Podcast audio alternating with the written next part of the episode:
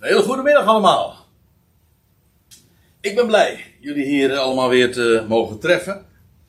En jullie vanavond of vanmiddag, eind van deze middag, mee te nemen naar dit onderwerp.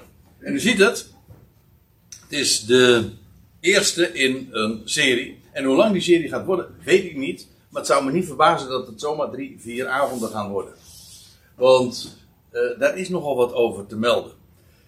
Al moet ik er uh, bij zeggen dat het misschien uh, wat lastig te plaatsen is. Dat bleek trouwens al uit de inleiding van Jan.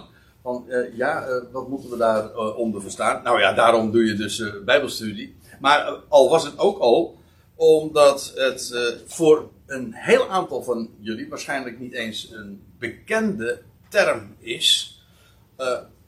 Hoewel het dus aan de schrift direct ontleend is, namelijk uit Aangelaten 2, vers 7. Daar moet er een kleine kanttekening bij plaatsen, maar dat komt vanzelf straks wel aan de orde. En uh, het is meestal, en dat het problematische, het is nogal wegvertaald, en ook dat ga ik uh, uh, toelichten. En ik zal u vooral ook willen meenemen naar het belang van het verstaan van deze dingen. Namelijk de overeenkomst, maar ook het verschil, met name dat, tussen het evangelie van de voorhuid, weer zo'n technische term, die in diezelfde passage tegenkomt, en het evangelie van de besnijdenis. Ik zei, het zijn echt technische termen. En technische termen dan vooral uh, die bekend zijn vanuit het Jodendom. Je leest ook uh, in Efeze 2 dat, dat Paulus zegt van uh, zij die de voorhuid genoemd worden, namelijk door de besnijdenis. En dan heb je twee technische termen in één. Want de besnijdenis, dat wil zeggen, zij het volk dat besneden is, die noemen degene die onbesneden zijn. Ja, ik heb, het eerste waar ik nu aan denk aan is een onbesneden Filistijn. Maar dat hoeft natuurlijk weer niet per se. Maar in ieder geval de onbesnedene, oftewel de voorhuid. Ja, en als ik het zo zeg, eh, dan wordt het haast medisch. Want, uh, nou ja, dat het betekent uh, domweg inderdaad. En zo wordt het trouwens ook nog eens een keertje vertaald met onbesnedenen. Dat, is dat heeft wat minder toelichting nodig. Maar als je dat eenmaal weet, ja, je bent, een, een, een, man is of besneden of hij is niet besneden. En dat betekent dat de voorheid nog intact is. Dat is een beetje de gedachte. Nou, over die dingen, daar gaan we het nu verder niet zozeer over hebben. Maar wel over het evangelie van de besnijdenis. En het evangelie van de voorhuid. Nou, het verschil daartussen. En, en ik ga jullie meenemen naar Galaten 2. Waar Paulus bezig is met zijn verhaal. Want in Galaten 1, wat is het, vers 16, eh, nee al eerder, vers 12, 13, begint hij zijn relaas te melden over wie hij was en hoe hij ooit in het Jodendom het verder gebracht door vele van zijn tijdgenoten en hoe hij een, een de tegenstander was ooit van dat evangelie van, uh, van Christus. En hoe hij uh, op de weg naar Damascus met, uh, met brieven van notabene de overpriesters gegaan was om daar de, de gemeente, de ecclesia van, van God te vervolgen. En hoe hij onderweg geroepen werd. En dat hij toen niet naar Jeruzalem is gegaan, maar in tegendeel, hij, hij is niet te raden gegaan bij vlees en bloed. Maar hij zegt, ik ben naar de woestijn gegaan naar Arabië. En, daar is hij, uh, en pas drie jaar later is hij teruggekeerd uh, naar Jeruzalem. Nou, en dan, uh, hij, hij, gaat zijn verhaal nog verder. Maar dan kom je in hoofdstuk 2, vers 1 uit, aan. En dan, nou, daar zet hij zijn verhaal voort. Dat blijkt wel, want hij zegt vervolgens. In de loop van 14 jaren. Dat lijkt een simpel gegeven, maar dat uh, is in die zin wat problematisch, want er is nogal wat verschil van inzicht over de vraag van waar Paulus nou begint te rekenen. Uh, als hij iets zegt uh, in de loop van 14 jaren. Nou, laat ik eerst eventjes, ik heb hier een tijdbalkje neergezet om een klein beetje een idee te hebben van, ja, van de jaren waar het hier over gaat. En ik begin hier dan te spreken over het jaar 30. Dat is dus precies 40 jaar voor het jaar 70, dat Jeruzalem verwoest werd. uh, is ook niet zonder betekenis dat dat precies 40 jaar is geweest. Maar het jaar 30 is het jaar dat de Heer stierf, opstond uit de doden en ten hemel voer. Ik weet dat er sommigen zijn die zeggen dat was in 31 of in 32 of 33. Maar ik ga ervan uit, ik denk dat er goede redenen zijn om het jaar 30 aan te houden.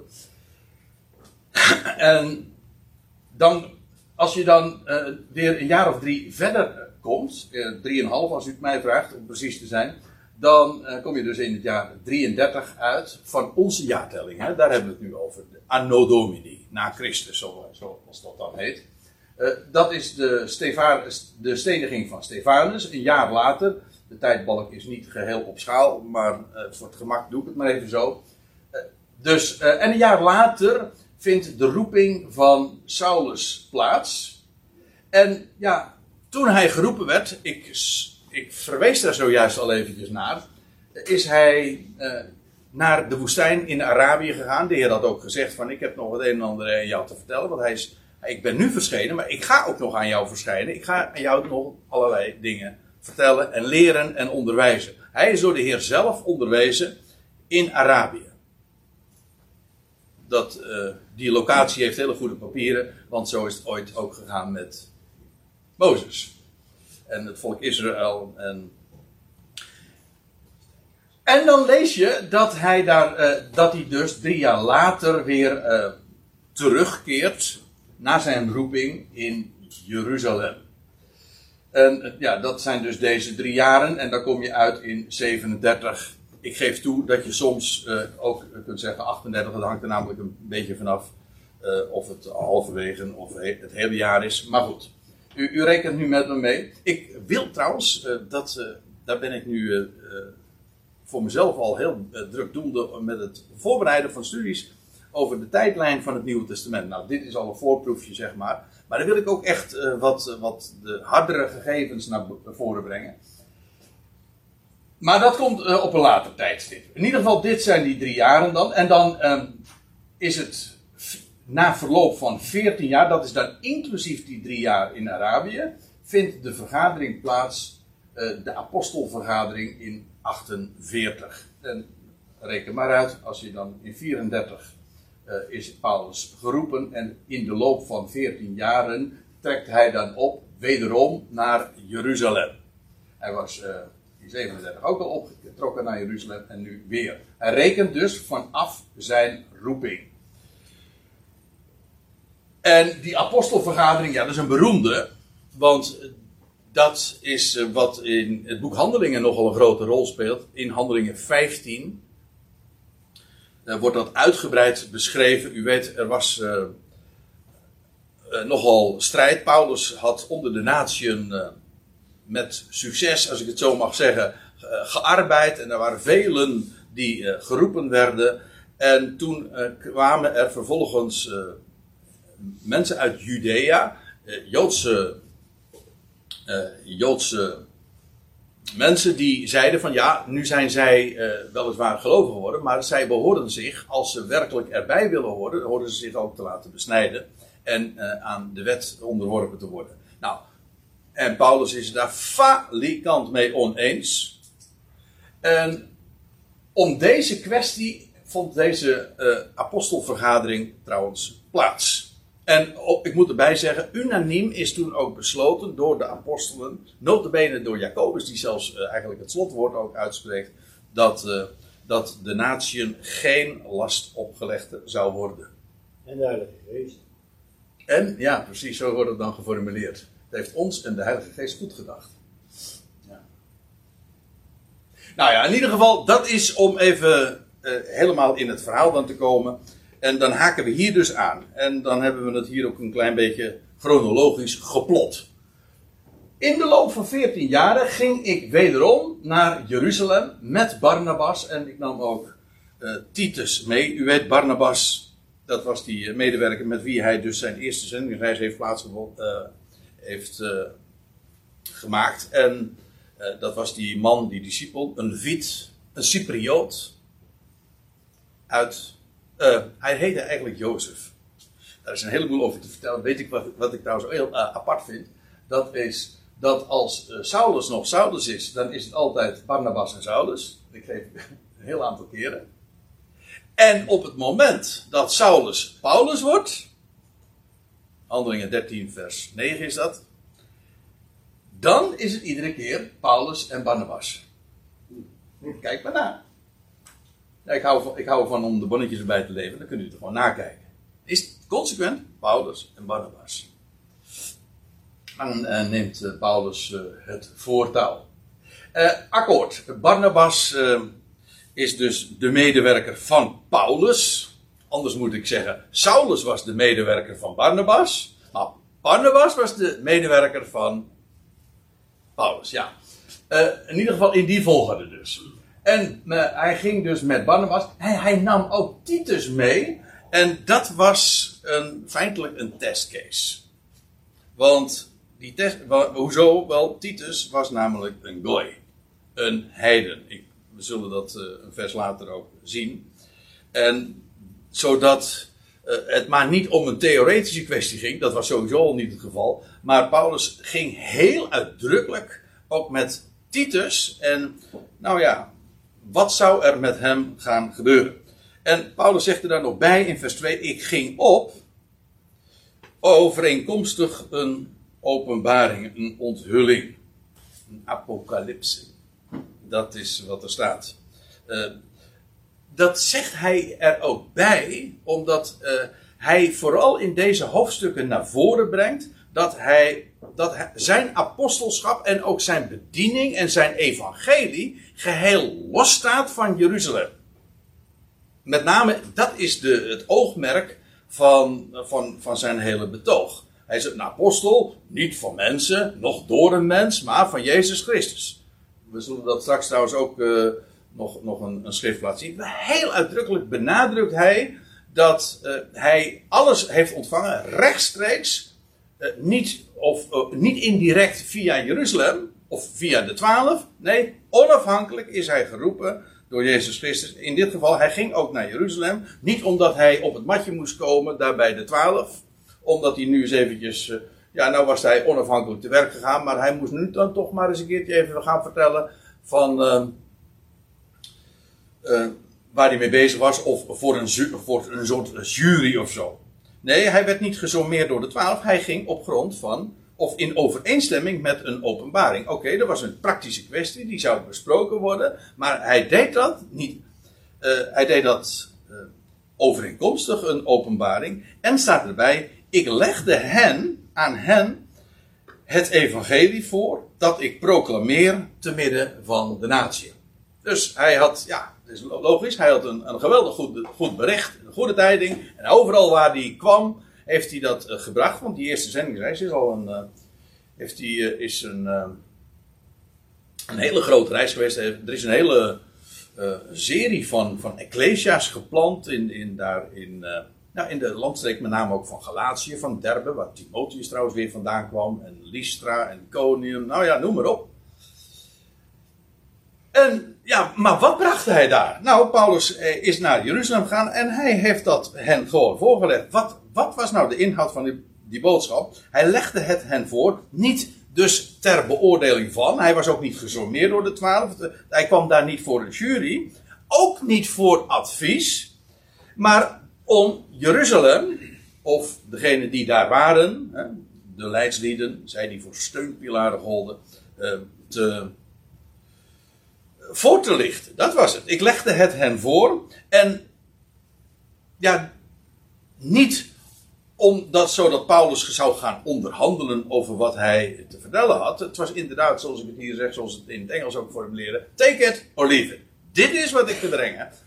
En ja, eh, de reden daarvoor is ook eh, heel, heel simpel. Want kijk, eh, hij zegt in Galaten 1, dus in het voorgaande hoofdstuk in vers 11, waarom hij daar zo klip en klaar en zo volstrekt helder in stond. En in hoofdstuk 1, vers 11 zegt hij dan: Want ik maak jullie, dat schrijft hij dus aan zijn, ja, zijn lezers, de Galatiërs, de Galaten. Want ik maak jullie bekend, broeders, dat het evangelie, dat door mij geëvangeliseerd wordt, niet is naar de mens. Een mens heeft het niet bedacht. Het is wel voor de mens, maar dit is niet naar de mens. Want, zegt hij, van een mens ontving ik het ook niet. Nog werd het mij onderwezen door een mens. Maar door onthulling van Jezus Christus. Hier weer dat woordje apocalyps. Dus wat hij zegt is de oorsprong van dat wat ik vertel ligt niet in Jeruzalem, niet bij de twaalf en niet alleen maar de, roeping is niet alleen maar uh, hij is niet alleen maar geen apostel geworden door een mens, nee, hij is ook het evangelie wat hij ontving, is niet, uh, heeft hij niet van een mens, maar ook het hele onderwijs daaromtrent en wat hij te melden had en wat hij. Paulus wist nog zoveel meer. Waarom denkt u dat, dat God nog een dertiende zou roepen? Er waren er toch twaalf? Ja, maar dat heeft alles te maken met de voortgang van de geschiedenis, met het feit dat Jeruzalem de boodschap en de koning had afgewezen. Ze hadden ooit de Heer gekruisigd. En vervolgens is de opgewekte Heer in Jeruzalem gepredikt door de twaalf, door Stefanus, de kroon. En die werd gestenigd. En ja, daarna, ja, wat dan? Als Jeruzalem nou de boodschap afwijst. Terwijl de hele prediking was helemaal gericht op eh, de bekering van Israël. Kijk het maar na in die eerste hoofdstuk. Alles was gericht dat in die dagen het evangelie. Uh, ja, ja, het evangelie niet alleen gepredikt zou worden. Maar ook dat Israël tot geloof zou komen. Dat het koningschap voor Israël hersteld zou worden. Weliswaar had de Heer niet beloofd dat dat in die dagen zou gebeuren. Maar dat was wel de prediking. Het appel. Dat als jullie zouden, als jullie je bekeren, handelingen 3, eh, dat Petrus dat op het tempelplein zo luid en duidelijk in Jeruzalem vertelt.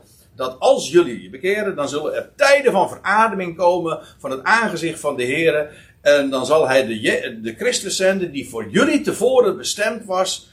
En dan zal, dat zal de, de tijden zijn van herstel van alles waarvan de profeten hebben gesproken. Met andere woorden, het stond voor de deur. Dat was die, ja, dat was die, de, de, dat uitzicht wat, ze, wat, wat hen werd voorgehouden. Nou, toen Jeruzalem heel uitdrukkelijk de deur dicht deed, officieel, ik bedoel het Sanhedrin stenigde Stefanus. Ja, toen kreeg je een hele nieuw, nieuwe gang van zaken. Het evangelie zou naar de natie gaan. En daar roept de Heer een speciaal iemand dan voor een dertiende, buiten de twaalf om. Met recht buiten de twaalf om. Buiten het land ook trouwens. Een feitelijk, een, weliswaar een Jood, en wat voor een, maar niettemin een Romein. Eén uit de natie.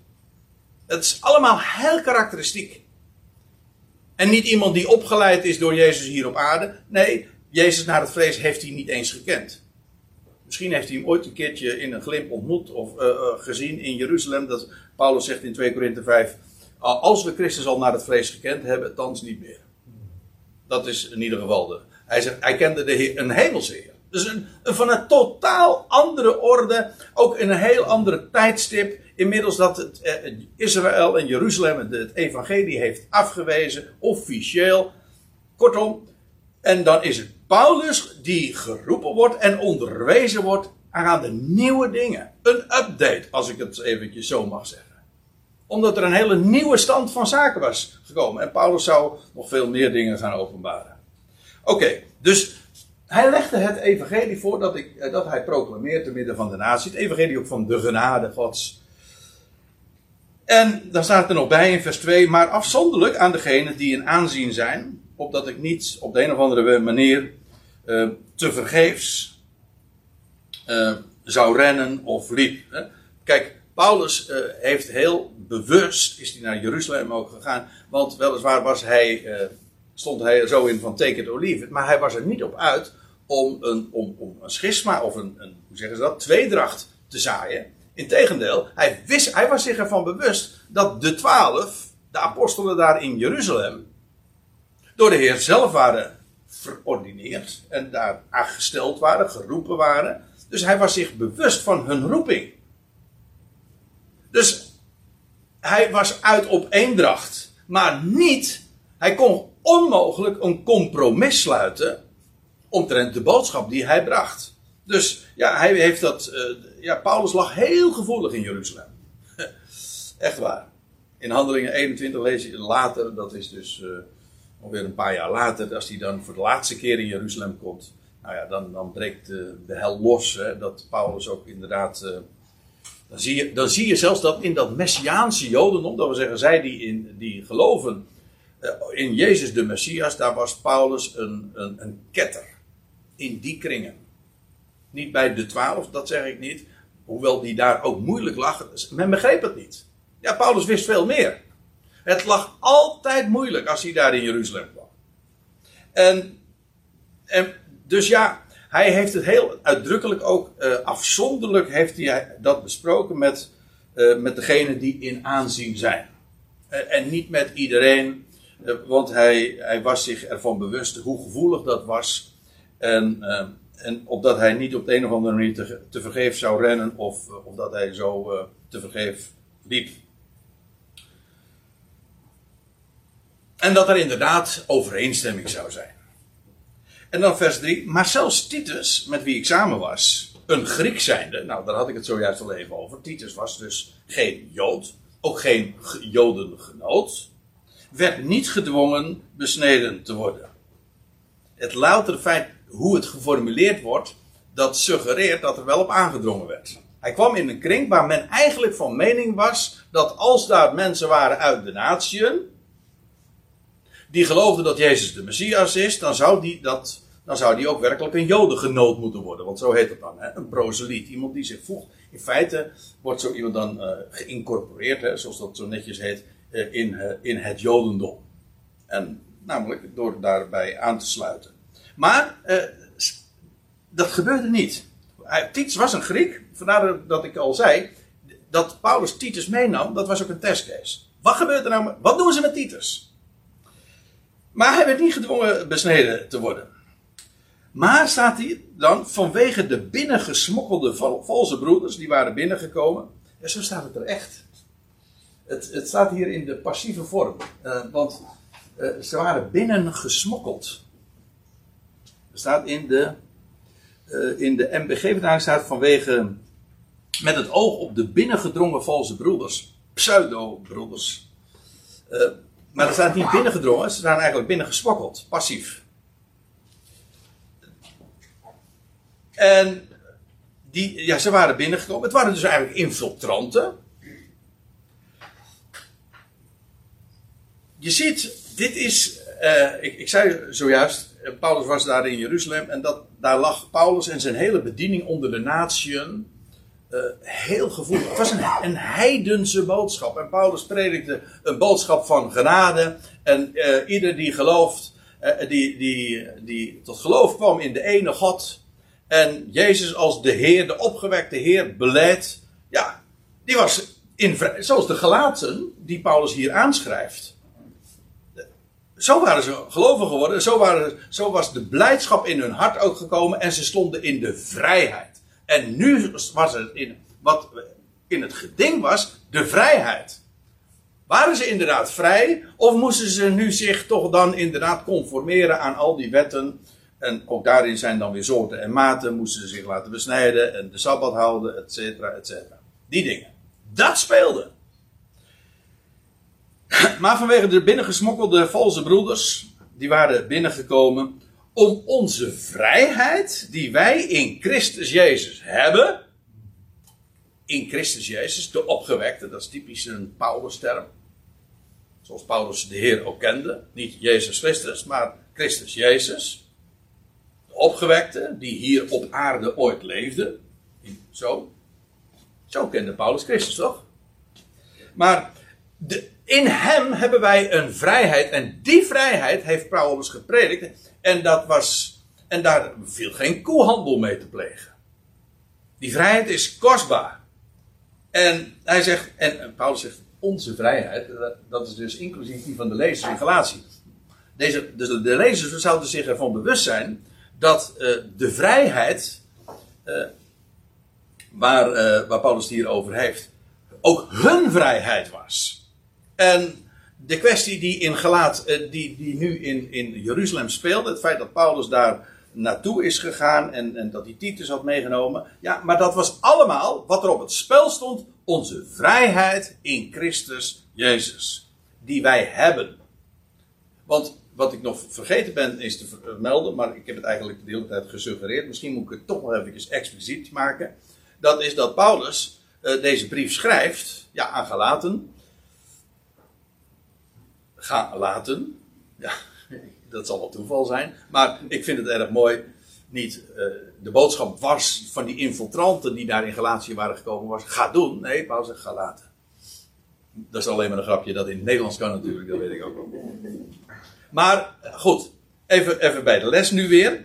Paulus had daar in Galatië het evangelie verteld. En vervolgens heeft eh, hij op zijn voeten gelegd. En toen waren er infiltranten gekomen. En die daar een, een andersoortig evangelie brachten. En die zeiden, ja, dat is nou allemaal erg mooi.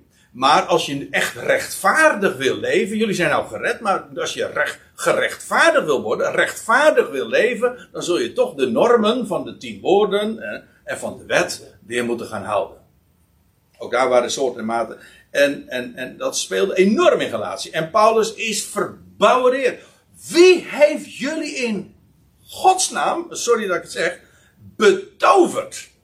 Dat je dat in je hoofd haalt. Ik heb jullie de vrijheid in Christus Jezus voorgehouden. De genade Gods. En nu, en nu laat je je daardoor weer intimideren en laat je die vrijheid afpakken. Dat is onmogelijk. Die vrijheid. Ja, en uh, Paulus uh, zegt dus uh, vanwege de binnengesmokkelde broeders, valse, valse broeders, want hij is heel duidelijk hoe hij daarover denkt. Die waren binnengeslopen om onze vrijheid die wij in Christus Jezus hebben, te bespioneren en ons tot slaaf te degraderen. Want dat is eigenlijk waar het op neerkomt. Op het moment dat je vrij bent en je wordt, die vrijheid wordt je afgepakt doordat je allerlei lasten wordt opgelegd en dat je gebonden wordt en niet meer vrij bent, ja, dan ben je gedegradeerd tot slaaf. En ja, ze bespioneerden, ja, ik, ik, stel me dat zo voor, die Titus, ze waren erachter gekomen dat hij onbesneden was. Hoe kwamen ze daar in hemelsnaam achter? Hè? Gluren of Titus toevallig besneden was?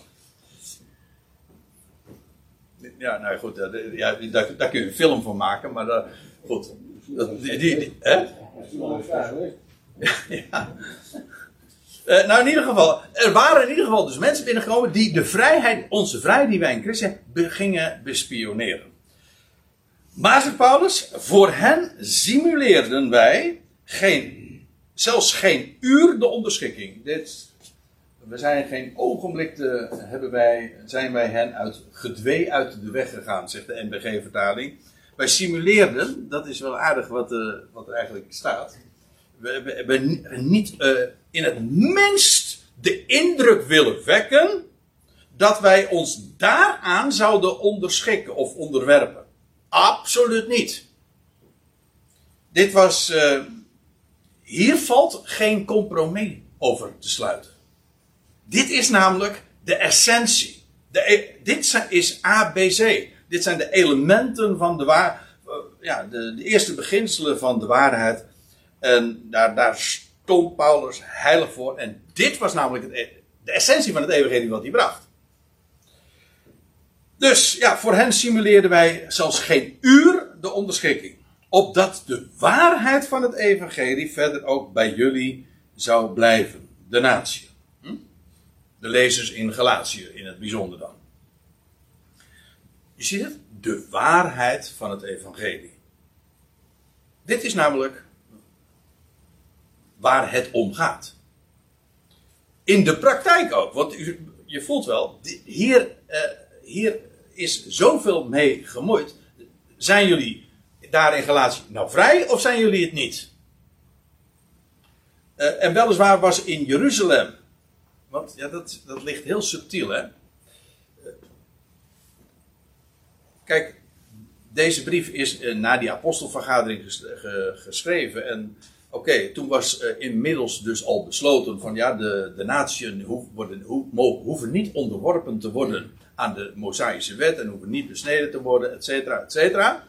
dat was geregeld. Maar toen kwam er vervolgens een subtielere dwaling in Galatië. En die zei nee, behouden worden, dat is niet aan de orde. Maar als je nou beter wil worden, rechtvaardig wil leven, ja, dan zul je dat toch echt moeten doen. Dus eh, via een achterdeurtje werden ze alsnog dus weer tot slavernij gebracht. En vandaar dus, die, van het, dus het feit dat Paulus daar zo verbouwereerd over is. De waarheid van het evangelie. Nou ja, eh, Paulus gaat verder eh, met, eh, met het beschrijven van de, de geschiedenis die daar zo speelde in, in Galatië. Of pardon, daar, terwijl hij daar was in Jeruzalem. Hij zegt, en voor hen die in aanzien waren. Ja, wie, wie waren daar nou in aanzien? In Jeruzalem. Ik bedoel, onder de gelovigen in, in de Messias. Nou, uiteraard, dat waren zij die door de Heer zelf waren aangewezen. De twaalf, maar de kring was veel groter trouwens hoor. Er waren veel meer apostelen. Dus mijn vraag 84. Ja, 72 andere apostelen ook nog. Maar in ieder geval allemaal met ooggetuigen geweest eh, van, van de opgewekte Heer. Maar bovendien ook afgevaardigd. Want dat is wat een apostel is. Moet sowieso een ooggetuige geweest zijn van de opgewekte Heer. En ook door hem zijn afgevaardigd. Want dat is wat het woord apostel betekent. En ja, dat waren mensen die in aanzien waren, maar in het bijzonder dan de twaalf. En eigenlijk ook vooral de inner circle daarvan weer. Dus we zullen ze straks bij name ook tegenkomen, namelijk Jacobus, Petrus en Johannes. Ja, die waren in aanzien, want dat is ook, eh, op zich heel logisch natuurlijk. Want waren dat niet degenen die door de Heer zelf hier waren, waren eh, opgeleid eh, gedurende de jaren eh, voor Jezus' kruisiging? hebben ze, hebben ze eh, met hem gewandeld en hebben ze onderwijs van hem ontvangen. Zijn zij zijn leerlingen geweest. Ja, zij waren in aanzien. En Paulus zegt, en voor hen die in aanzien waren, eh, wat ze voorheen ook waren, doet er van mij niks toe. Dat zegt hij niet om die apostelen die in aanzien waren in discrediet te brengen. Maar het is eh, om zich te verweren tegen de beschuldiging dat Paulus' apostelschap niet zoveel voorstelde. Hè? Want meestal werd dan ook, eh, reken maar dat het in Galatië ook rondzong. Van, ja, die Paulus, maar die, die, heeft, die, die heeft de Heer niet eens gekend, man. Ja, die zegt dat hij de, die, eh, hij zegt dat hij de Heer heeft ontmoet of zo. Ooit, later. Maar hij hoort helemaal niet bij de twaalf. Hij is- Dus je, je, je, je kunt je heel gemakkelijk voorstellen dat Paulus' apostelschap door hen, eh, door die infiltranten daar in Galatië, en, en zoals Paulus er iedere keer weer tegen aanliep, eh, hoe ze hem in discrediet brachten, of zijn, zijn roeping, zijn bediening, eigenlijk van lager waarde achten. En Paulus zegt van, hoezo in lager waarde? Oké, Paulus gaat soms mee, hè? Zegt hij van, jij zegt, eh, het laatste is hij ook aan, aan mij verschenen. Ik ben de minste van de apostelen, niet eens waard een apostel te heten, omdat ik de Ecclesia van God vervolgd heb. Dat is waar. Maar hij zegt, ik heb meer gearbeid dan zij allen. Maar niet ik, de genade Gods die met mij is. En laten we wel wezen, Paulus is juist, eh, hij is het laatste geroepen. Ja, maar hij heeft ook van de hemelse Heer zelf onderwijs ontvangen. Paulus wist veel meer. Dus Paul, dat, is, dat is geen hoogmoed. Paulus wist, Paulus wist zich, hij, hoe noemt hij zich? De minste van de apostelen. Hij noemt zich de geringste van alle heiligen in Efeze 3. En hij noemt zich de eerste van de zondaren. Nou, dat, dan ben je niet hoogmoedig als je dat zegt. Maar hij was zich wel bewust van de genade die aan hem was bewezen. En de roeping waarin hij gesteld was en het evangelie wat aan hem was toevertrouwd. Daar was hij zich zeer goed van bewust. En daar, ja, daar valt niet mee te sjoemelen, geen water bij de wijn, niks ervan. Niets daarvan. En, en vandaar ook dat Paulus hier de dingen in de juiste verhoudingen zet. Voor hen die in aanzien waren, wat ze vroeger ook waren, doet er voor mij niks toe. God neemt het gezicht van de mens niet op. Kijk, bijvoorbeeld een man als Jacobus. Die eigenlijk de leider daar was in Jeruzalem. Dat is een beetje een ingewikkeld verhaal, maar een van de twaalf apostelen, dat was een broer van Johannes. Dat is niet, dat is niet die Jacobus. Die is namelijk al eerder, dat lees je in Handelingen 12, eh, vermoord. Koning Herodes. En, maar na de dood van, deze, van die een van de twaalf, van die Jacobus, is Jacobe, een andere Jacobus, maar dan de broer van de Heer zelf. Ik wil een half, eigenlijk een halfbroer van de Heer. Die is toen naar voren geschoven. En mede ook omdat de Heer zelf, de Heer ook aan hem, als de opgewekte aan hem verschenen is. Ja, ik, ik zeg nou een heleboel. Uh, maar ik kan me voorstellen, kun je dat allemaal hard maken? Ja, dat kan vrij gemakkelijk, maar uh, dat zou me een beetje te ver voeren. Het gaat me nu even om dat uh, je wel heel gemakkelijk kunt voorstellen waarom mensen die Jacobus, die broer van de Heer, zo de, de leidersrol in Jeruzalem hebben gegeven. Als nou de koning van Israël Jeruzalem verlaten heeft, wie zou dan bij verstek zijn rol op zich nemen, naar het vlees gesproken? Dat is dan toch zijn oudste broer. Nou, dat was Jacobus. En dus ja, eh, gewoon naar de normen van het vlees was die Jacobus inderdaad uh, had die functie en uh, speelde die rol. En je kijkt het maar na als, als, als, als, als Paulus dan in Jeruzalem komt in Handelingen 15, later in Handelingen 21 weer, dan zie je iedere keer die Jacobus op de voorgrond treden. Maar God, en trouwens, je zou dat ook kunnen zeggen van, van, van Johannes en van Petrus. Ja, dat waren toch de te midden van de twaalf waren dat ook weer de intimi. En die hebben de verheerlijking op de berg meegemaakt.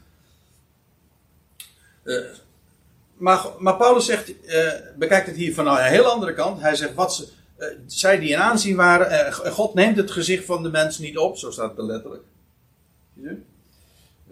God ziet de persoon niet aan, God kijkt niet naar de buitenkant. Of naar de, naar de credentials die je naar de mens zou hebben, of opleiding, of papieren, of, of familielijnen. Nee, hij zegt, God neemt het gezicht van de mensen niet op. Want zij die in aanzien waren, gaven mij niets te raden. En de MBG-vertaling staat, ze hebben mij verder niets opgelegd. Letterlijk staat hier een woord. Hetzelfde woord als in hoofdstuk 1, vers 16. En daar wordt het vertaald met raadgeven. Te raden gaan. En dat is eigenlijk ook de gedachte van, het woord, uh, van, van, de, de, van ja, dat begrip.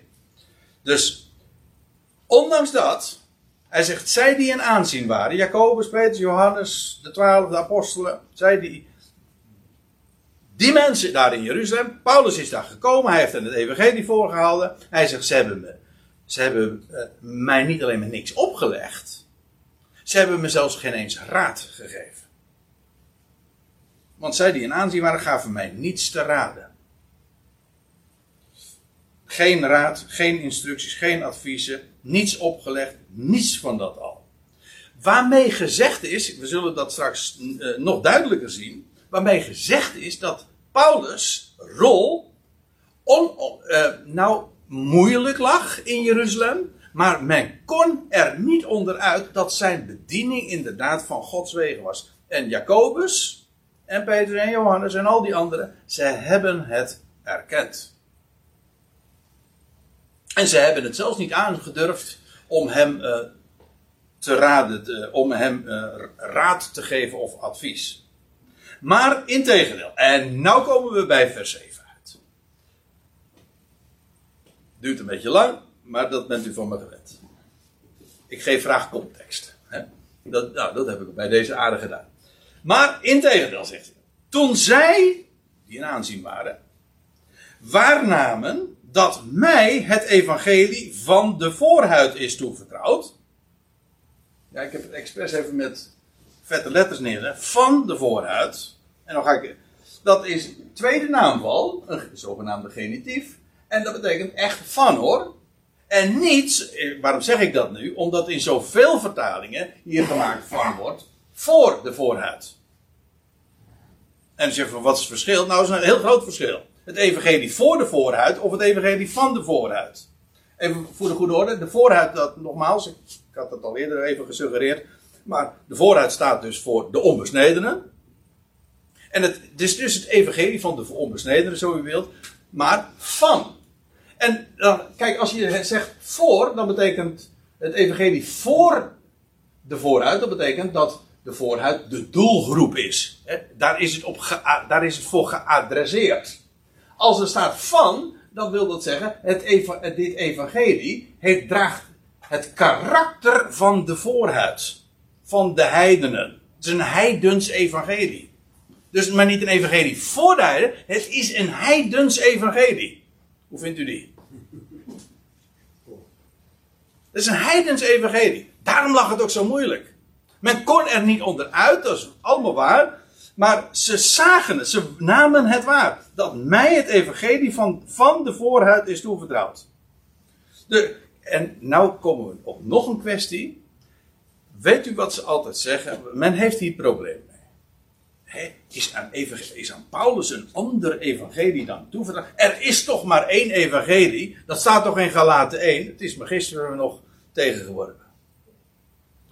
Er is toch maar één evangelie? Kijk maar in Galaten 1. Staat toch boven Galaten 1 vers 6? Precies. Het staat boven Galaten 1 vers 6 als bijschrift van de vertalers. Maar het staat er niet. Het is, nou, dat is namelijk, het is een, eh, dat is een halve waarheid. En u weet hoe het is met een halve waarheid. Heel leuk. Dat is erger dan een hele leugen, want je denkt dat het, het zit zo dicht bij de waarheid, maar juist dat maakt het gevaarlijk. Dus hoe dichter bij de waarheid, hoe gevaarlijker het wordt, omdat je het er eigenlijk dan niet meer van kunt onderscheiden. Kijk, er staat dit in Galaten. Dit is heel belangrijk. Paulus begint daar die brief dus, min of meer. Hij zegt, ik verwonder mij dat jullie zo vlug, had zijn hielen nog niet gelicht om zo te zeggen, worden overgebracht van degene die jullie roept in genade van Christus tot een andersoortig evangelie. Heteros evangelie. Dat geen ander is. En hier staat het Griekse woord allos. Dat zeg ik niet om nou interessant te doen. Dit is een, een verschil dat wij in onze taal niet kunnen maken. En daardoor krijg je dit, eh, dit probleem. Het Grieks heeft daar gewoon twee verschillende woorden voor anders. Namelijk heteros. We kennen dat trouwens allemaal wel. Hetero. En allos. En het ene betekent andersoortig. En het andere betekent het is anders. Niet andersoort. Het is een ander type. Kijk, ik heb een mooi voorbeeld. Eh, dat weet ik, ik, ik, ik, ik, schroom altijd om over auto's te beginnen, want ik heb daar de ballen verstand van.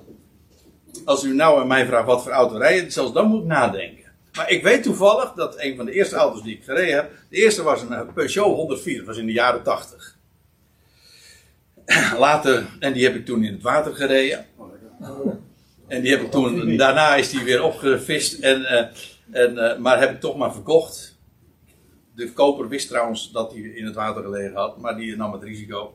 En die heeft er nog jaren veel plezier van gehad trouwens. Maar goed, oké. Dat, dat was de Peugeot 104. Ik heb toen eh, voor in de plaats gekregen een Peugeot 205. Kijk, dit zijn twee typen auto's. Maar het is één soort, hè. Dit, dit, dit is alles. Dit zijn, twee, dit zijn twee verschillende auto's. Dat wel. Maar het is één soort. Kijk, dit, dit is heteros. Dit is echt, dit is een ander soort auto. Ziet u het verschil? Kijk, en wat is nou het verhaal in daar in Galatië? Paulus maakt een verschil. Kijk, hij zegt, eh, aan hem was het evangelie van de voorhuid toevertrouwd. En aan Petrus, ik zal, dat gaan we, ga ik straks nog laten zien, aan Petrus het evangelie van de besnijderis. Dat was alles. Dat was anders. Het waren twee typen evangelie, maar van hetzelfde soort, van dezelfde Heer. Maar dat evangelie wat in Galatië gebracht werd, evangelie tussen aanhalingstekens, dat was andersoortig. En daarvan zegt Paulus, anathema, een vloek. Dat, dat hij zegt, dat is geen evangelie. En tot twee keer toe vervloekt hij dat. Dus het, het idee is niet, Paulus, het evangelie dat Petrus bracht was ook evangelie. Niet andersoortig, nee, het was wel anders. Het was anders dan wat Paulus bracht. Maar niet andersoortig. Andersoortig was die boodschap van die valse broeders. Die daar in Galatië eh, de vrijheid van, eh, van de gelovigen ondermijnden. En, en een boodschap brachten die de genade van Christus verdraaide en veranderde. Ziet u het, het enorme grote verschil? Dus het is niet waar je zegt, er is maar één evangelie. Er is maar één soort evangelie.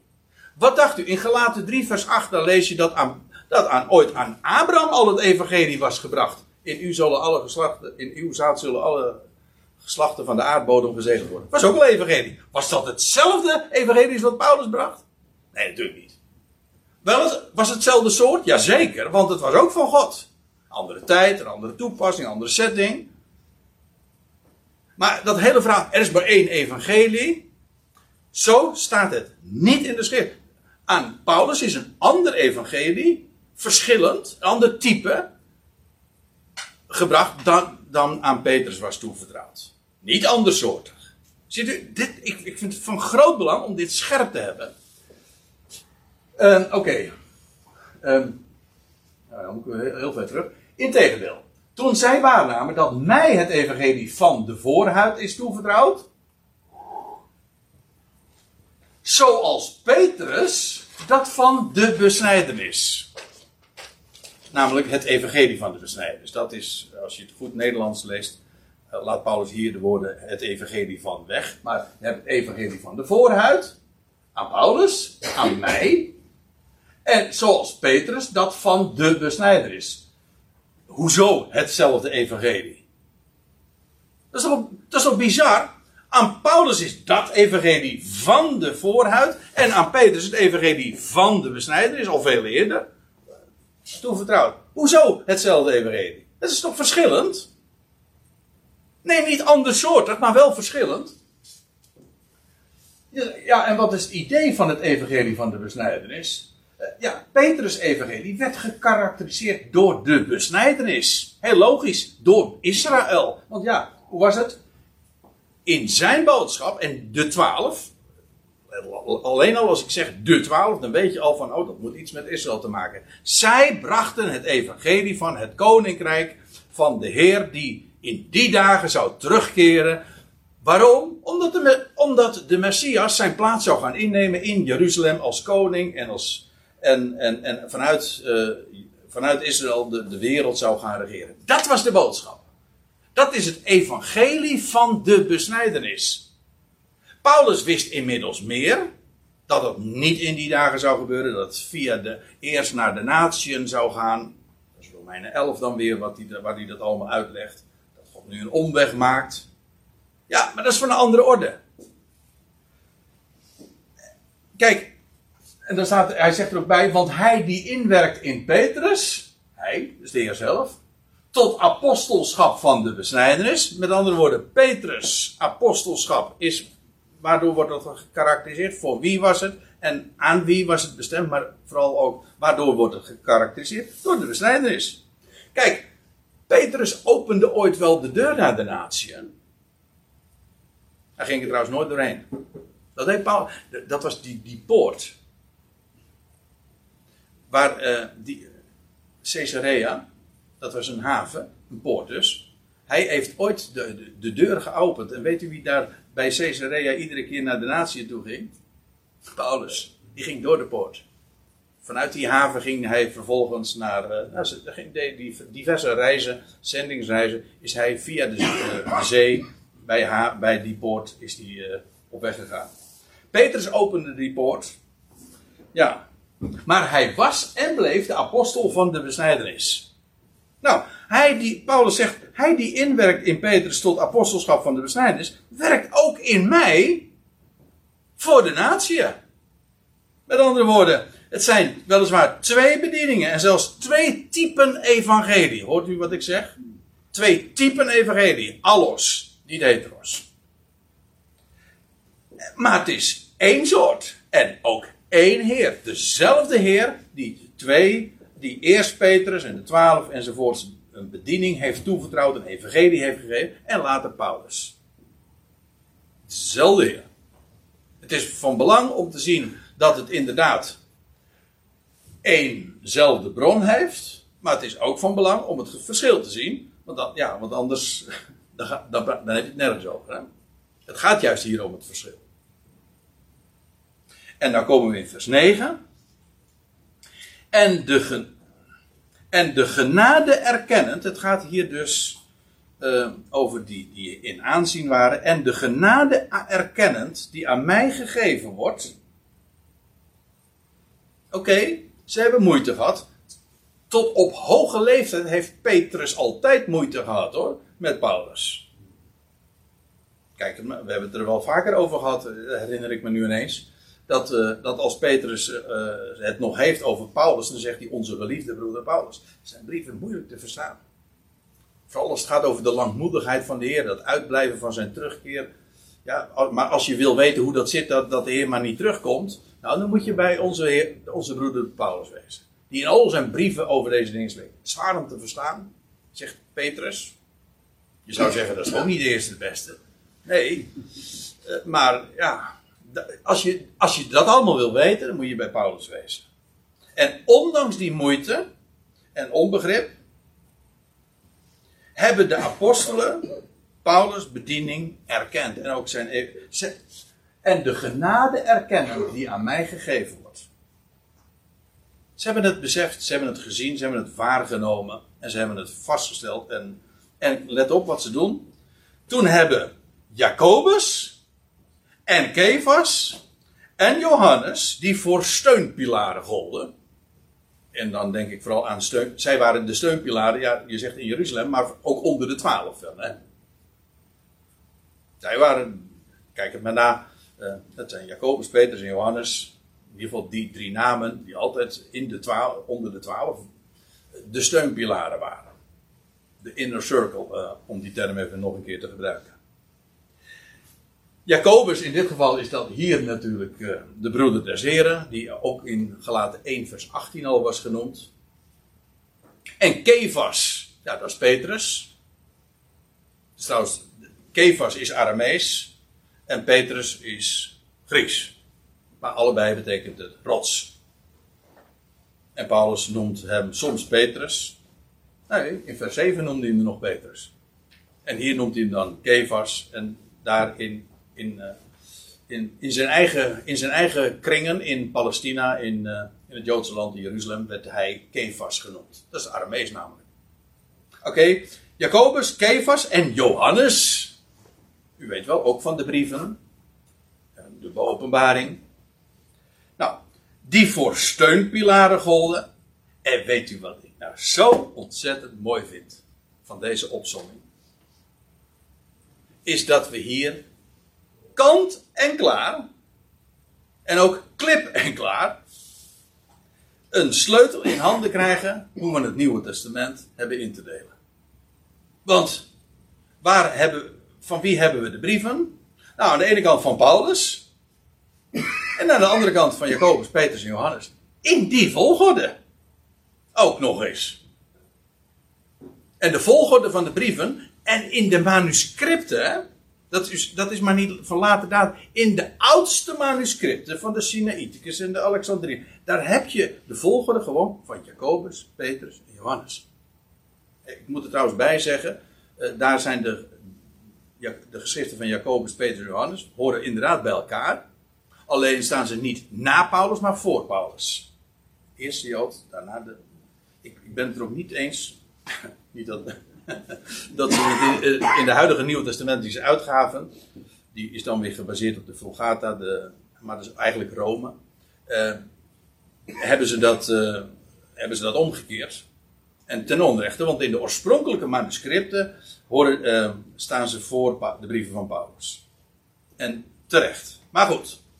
Eh, ik vind het al van groots belang om te zien. Hier wordt eh, iets gezegd ja, over de mannen die ons de brieven hebben nagelaten.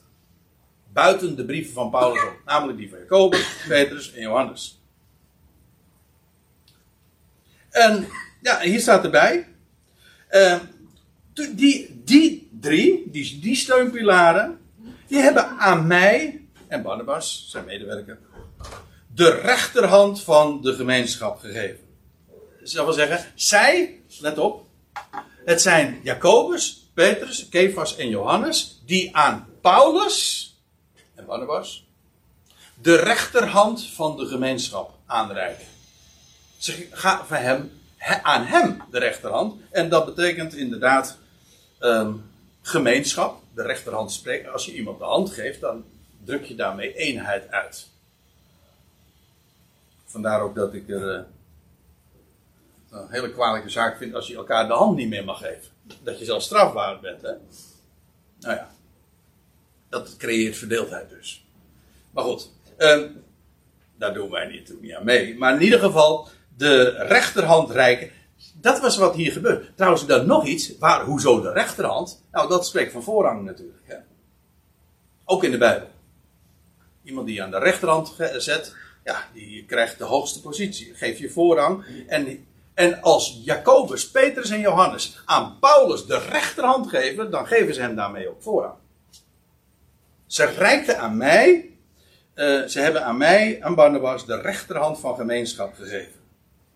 En dat betekent beide bedieningen, die hebben hun van God gegeven plaats. Want, ja, en Paulus, en Jacobus, Petrus en Johannes, ze hebben, ze hebben hier wordt een gemeenschap eh, uitgedrukt. Ja, dus de expressie van eenheid, van gemeenschap. En wat is dan de afspraak? Opdat wij, Paulus, Barnabas, voor de natieën zouden zijn, maar zij voor de besnijdenis. Dus wij, dat zijn Paulus en Barnabas, die, die gaan naar de natieën. Gewoon, let, lees het zoals het er staat. De natieën, dat zijn gewoon, de, ja, dat zijn de natieën, ja. Zonder onderscheid.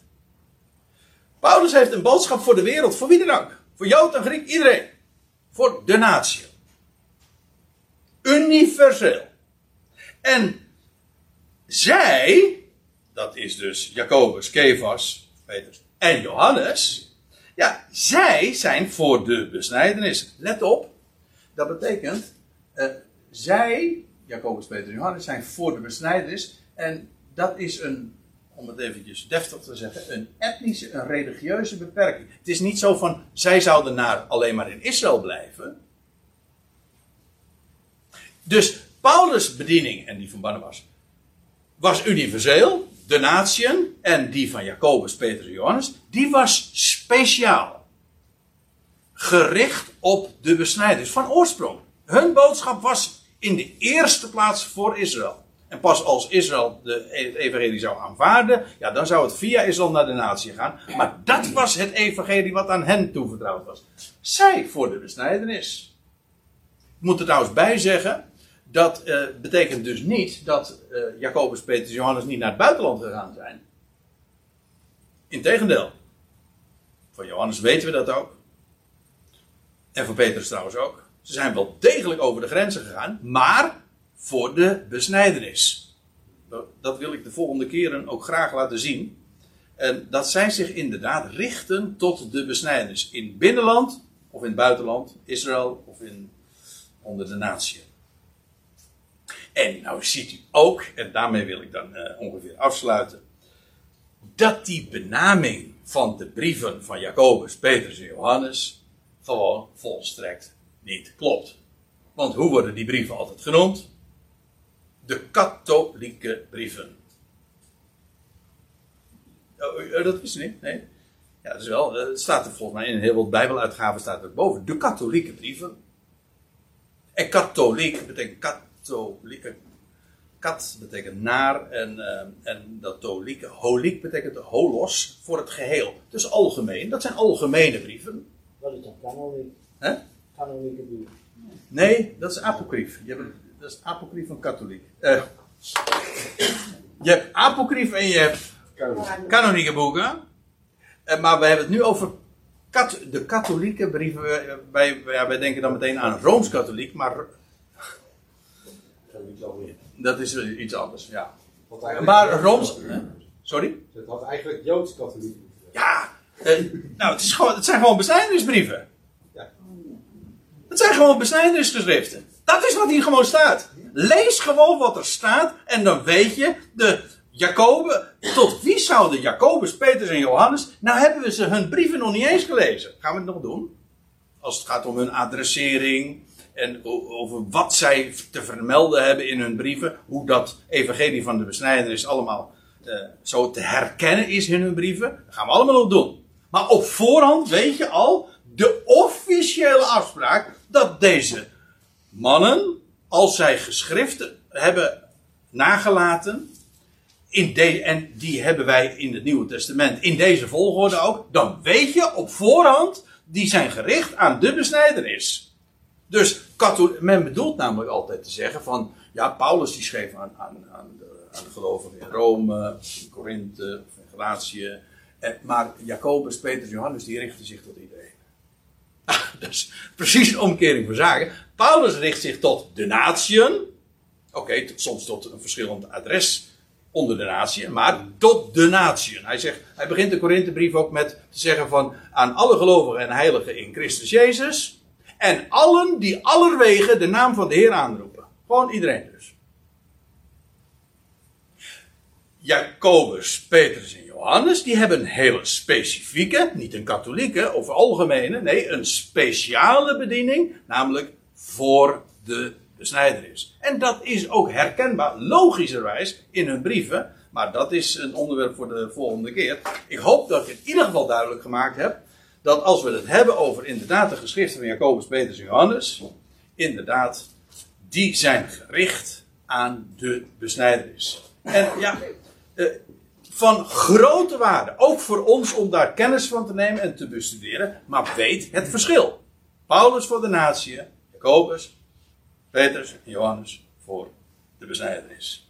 Nou, en de volgende keer, keren, gaan we dat eh, nader bezien. En ik denk dat er nog heel wat eh, over eh, te melden is. Maar ik zie dat we inmiddels eh, een uur hier hebben gezeten en nagedacht hebben over dit onderwerp. Dus ik denk dat het verstandig is om er nu eens even een punt achter te zetten.